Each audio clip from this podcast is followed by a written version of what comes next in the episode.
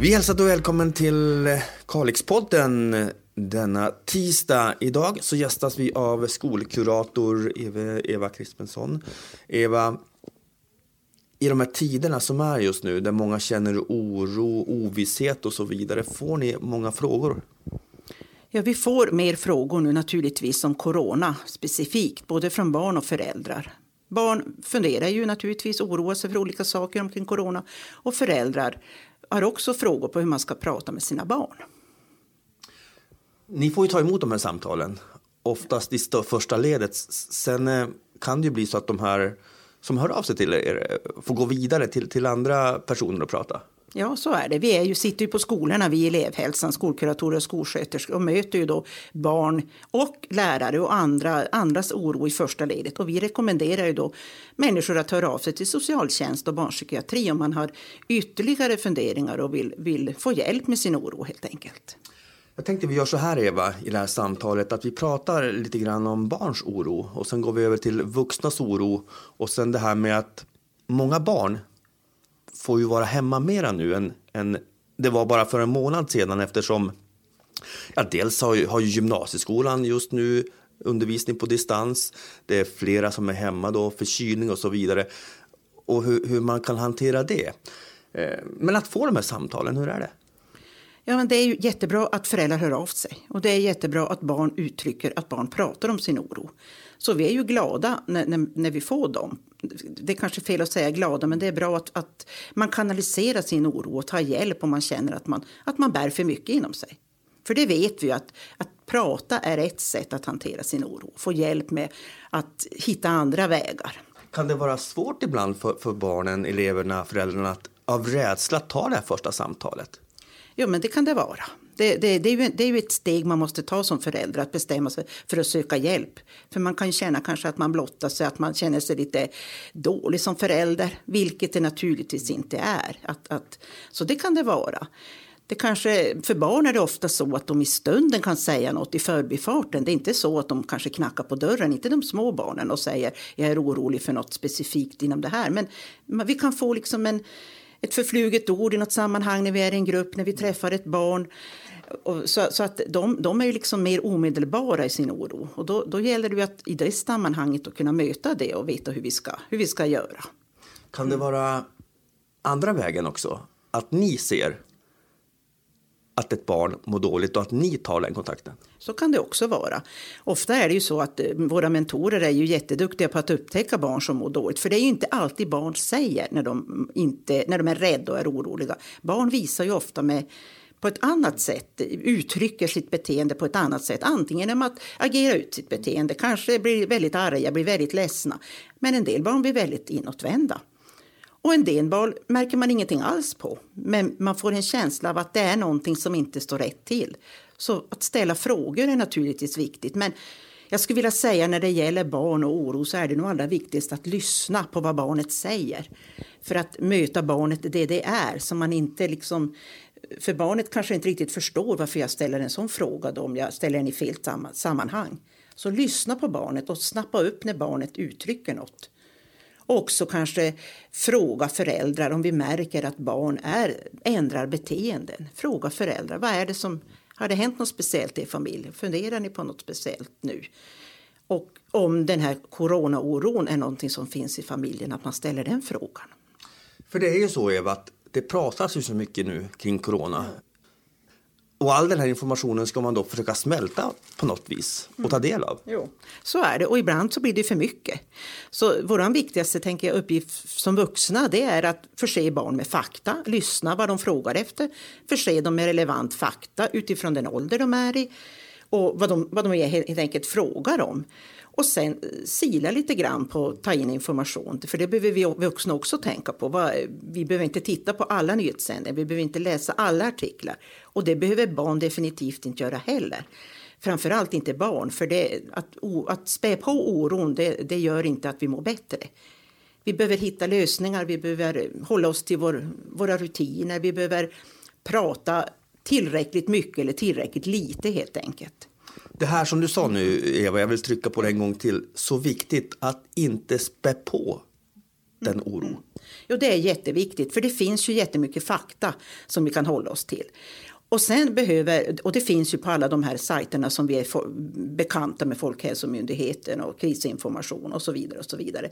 Så vi kan ju läsa där väldigt mycket om vad, vad som är dels lämpligt att vi säger som vuxna men också vad som, sen, vad som är aktuellt just nu. Och sen inte prata med barn om det de inte frågar om.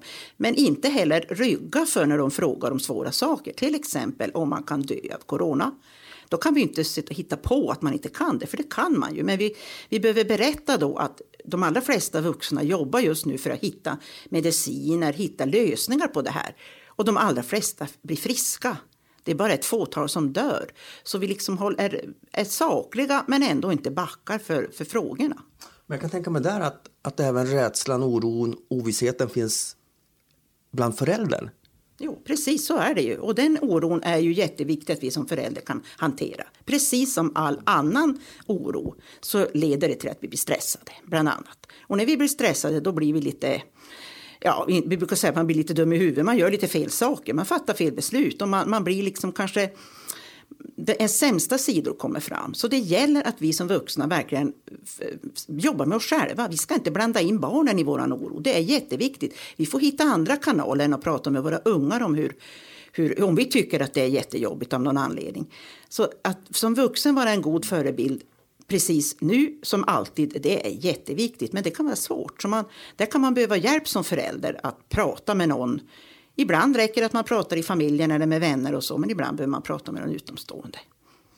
Och den här oron som barn känner då, för det kan ju vara så att någon i, i ens närhet, mm. någon familjemedlem är i den så kallade riskzonen ja. Och, och skapar ännu mer oro för att det faktiskt kan, kan ske någonting. Så, så är det ju. Man, barn oroar sig för mormor och farmor och, och, farfar och farfar. För man träffar dem ju dels inte lika ofta längre. Man har inte liksom samma koll på hur det är och de är inte, finns inte där som de här trygga personerna som de annars kanske har varit. Man kanske har syskon som är i riskzonen. Det finns andra släktingar som är i riskzonen och så är det. Och det får man ju då prata om om barn frågar tänker jag. Man, man ska inte mörka det. Det är viktigt tror jag här nu, för att jag, jag kan relatera till mig själv där jag har eh, föräldrar i riskgruppen just nu.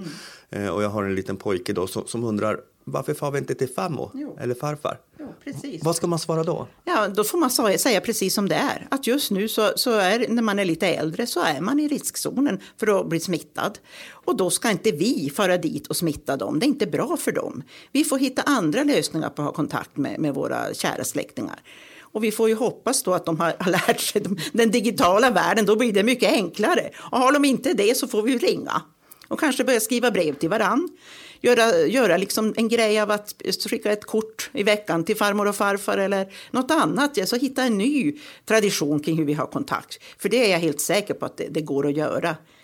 Vi, vi klarade ju det här förr, att, att prata med varandra innan vi, hade, innan vi hade alla sociala medier. Så vi kommer att klara det nu också.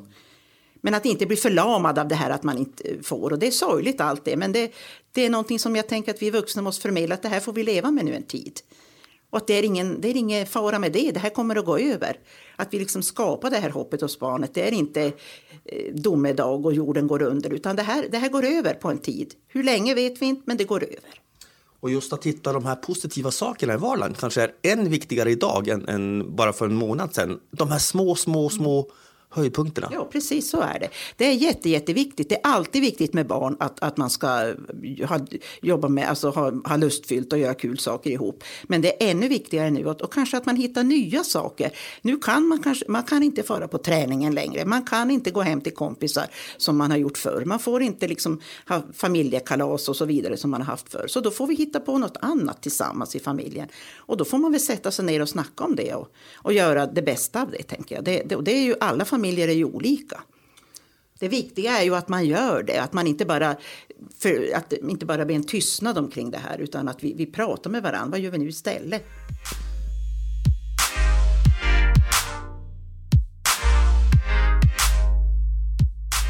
Tyvärr så innebär ju det här också att en del får lämna sina jobb eh, i, i, i olika former. Det kan vara att man permitteras eller att man eh, Eh, få jobba hemma och så vidare. Det kan ju också skapa en oro i, i oron. Förstår du hur jag tänker? Ja, det är så. För, och för barn är det ju jätte... För barn som, som funderar kring det, för det gör barn. Barn funderar om stort och smått. Mm, de funderar om hur det är hemma i familjen, hur det är mellan mamma och pappa, hur man har det med syskonen. De funderar också över världen. Men, och det här med att mamma och pappa, någon blir utan jobb eller båda blir utan jobb, det skapar ju en oro dels för ekonomin. Det, det, det, det är ju liksom tryggheten kanske rycks undan i en familj och föräldrarna blir naturligtvis oroliga över det. Dess, och dessutom så kommer ju föräldrarna kanske vara mer hemma. Vi är mer hemma överhuvudtaget nu för nu ska vi ju inte gå till jobbet när vi är snoriga och barnen ska inte vara på skolan när vi har förkylningssymptom. Så vi är mer med varandra. Och i familjer där man redan har en ansträngd relation så blir den ju ännu mer ansträngd under den här tiden. Så det, och barnen mår inte så bra av det. För det här påverkar barnen mycket, mycket mer än vad jag tror föräldrar förstår. För barn är ju som läskpapper. De känner ju av varenda känsla i en familj. Och är det så att det är mycket tjafs och bråk mellan mamma och pappa det som kanske har funnits, men inte kanske funnits varenda dag utan bara funnits lite ibland då och då. För man har haft sina jobb att gå till, man har haft sina träningar att gå till, man har träffat sina kompisar. Nu är det plötsligt kringskuret och då är man mycket med, med varann. Och då är risken att man som förälder inte kan hålla sina egna känslor i styr och det blir bråk i familjen. Och det innebär att barnen påverkas. Eh, har föräldrarna ingen bra relation så påverkas barnen och det kan ju ge sig uttryck på olika sätt hos barnet. Jo, naturligtvis. Som barn alltid inte säger. Barn är ju väldigt lojala med sina föräldrar. Det, det är ju liksom så det är. Barn kan bli arg på både den förälder som är väldigt arg och, och våldsam och skriker och gapar. Man kan också bli arg på den förälder som, som inte sätter stopp för det. Och så det, det finns liksom barn kan bli de kan också bli väldigt ledsna, dra sig tillbaka, väldigt rädda börjar bete sig så där lite klängigt, vaktande på att kontrollera föräldrar. Och, och, det är inte säkert att det är så att det har varit, blivit mer bråk. Men rädslan för att det kan, kan bli det gör att barns barns beteende, barns oro ökar och då ändras beteende. Så det, det här är ju ett ansvar som vi vuxna har. Vi som ser barn, som, inte, som jobbar med barn, se om barn förändras och fundera över det tillsammans med föräldrar. Ställa frågor till föräldrar. Och eh, även för föräldrar att ta sitt ansvar i det här. Att så här kan vi inte, det här påverkar familjen. Även om det är jättesvårt när man är mitt i det så är det ändå en, en uppmaning jag har att, att ta det på allvar. Att, att verkligen se till att man, man söker hjälp om man känner att nu går det överstyr. Jag kan tänka mig att eh, några av de som lyssnar på det här just nu känner igen sig i en del av det du beskriver här. Och ställer sig kanske själv frågan vad kan jag själv göra åt den här situationen? Om, om läget är ansträngt där hemma och, och man märker att det beteendet hos ett eget barn har, har blivit förändrat senaste tiden. Vad ska jag göra? Ja, då ska man ju börja prata med någon till att börja med. Och man, har man en partner som man pratar med så pratar man först i familjen tillsammans. Det är ju ett delat föräldraproblem och har man, lever man inte ihop med sin partner så får man ju prata med, med barnets andra förälder, var det nu än befinner sig så att säga. Man, har ju, man är ju alltid förälder till sitt barn och har ett ansvar. Nu pratar jag ju om barn som är, som är upp till 18 år och, och kanske framförallt de här yngre barnen som inte alltid uttrycker all oro på, på samma sätt. Och sen bestämmer man sig för, ska vi söka hjälp? Ska vi vända oss till någon utomstående? Kan vi prata med någon nära vän i familjen som kan hjälpa oss att prata om det här? Eller ska vi söka hjälp ut till Och då sa jag, som jag sa i början, så finns ju socialtjänst och barnpsykiatri att, eh, att ringa till och rådfråga om man, och, och be, boka tid och så vidare om man tycker att man har det på det sättet. Det finns även familjerådgivning i den här kommunen. Och man får ju all den informationen av socialtjänsten, vad, vad, man kan vända sig, vad de har för stöd att erbjuda. Fast det är ju ett så stort steg för många mm. att, att, att göra det. Att man har den här relationen hemma, men att ta kontakt med en utomstående och få hjälp. Det kan vara ett svårt steg att ta, ett tufft steg att ta. Ja, det är, ett, det är så är det. Det är ett jättesvårt steg att ta. Och det är oftast en process. Man gör inte det bara liksom från en dag till en annan. Utan man har, men jag tänker om man har haft det så i en familj att man ofta får ansträngda relationer så har man någonstans, någon av parterna i familjen har förmodligen börjat den processen någon gång redan. Eh, det är sällan det är så att man inte funderar på vad kan jag göra åt det här, så här vill vi inte ha det. Så man, man kanske redan har någon slags idé om var ska jag vända mig. Då, och då kan man göra det, men annars så är det ju så. Det, har man inte vuxna eller andra omkring sig som man kan prata med så är det ju svårt. Det är jättesvårt. Och då kan man ju också gå in på olika sajter och söka. Man kan ju till exempel som förälder också ringa till BRIS och prata om just sådana här saker.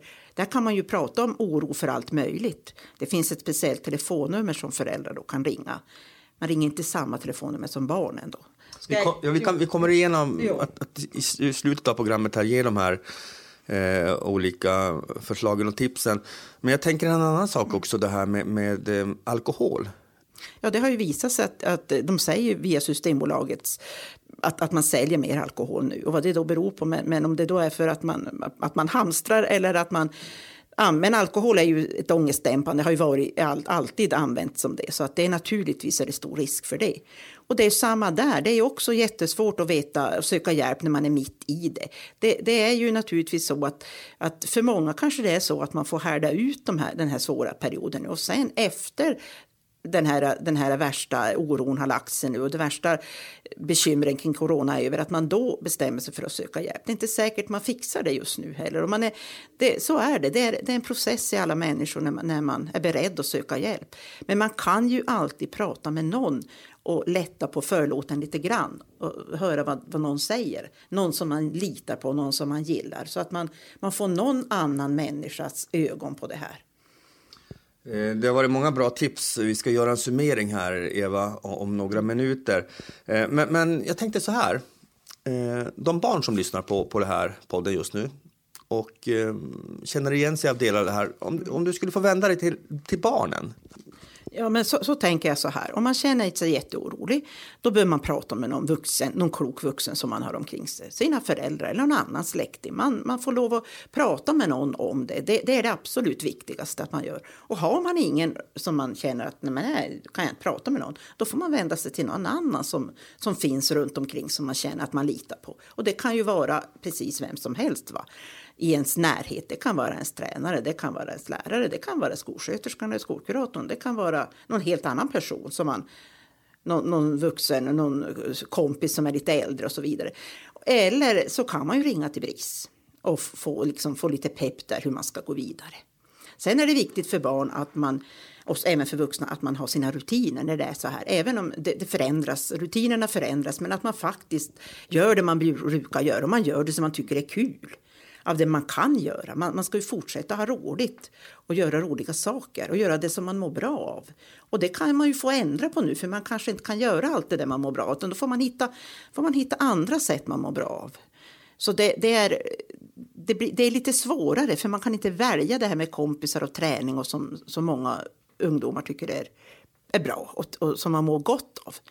Men man kan lyssna på musik, man kanske kan pyssla, man kanske kan pyssla om sig själv, eh, måla sina naglar, fixa sitt hår, man kan liksom göra små, små saker, laga lite god mat, baka en sockerkaka, alltså göra sånt som gör att man mår gott och kan glädja andra.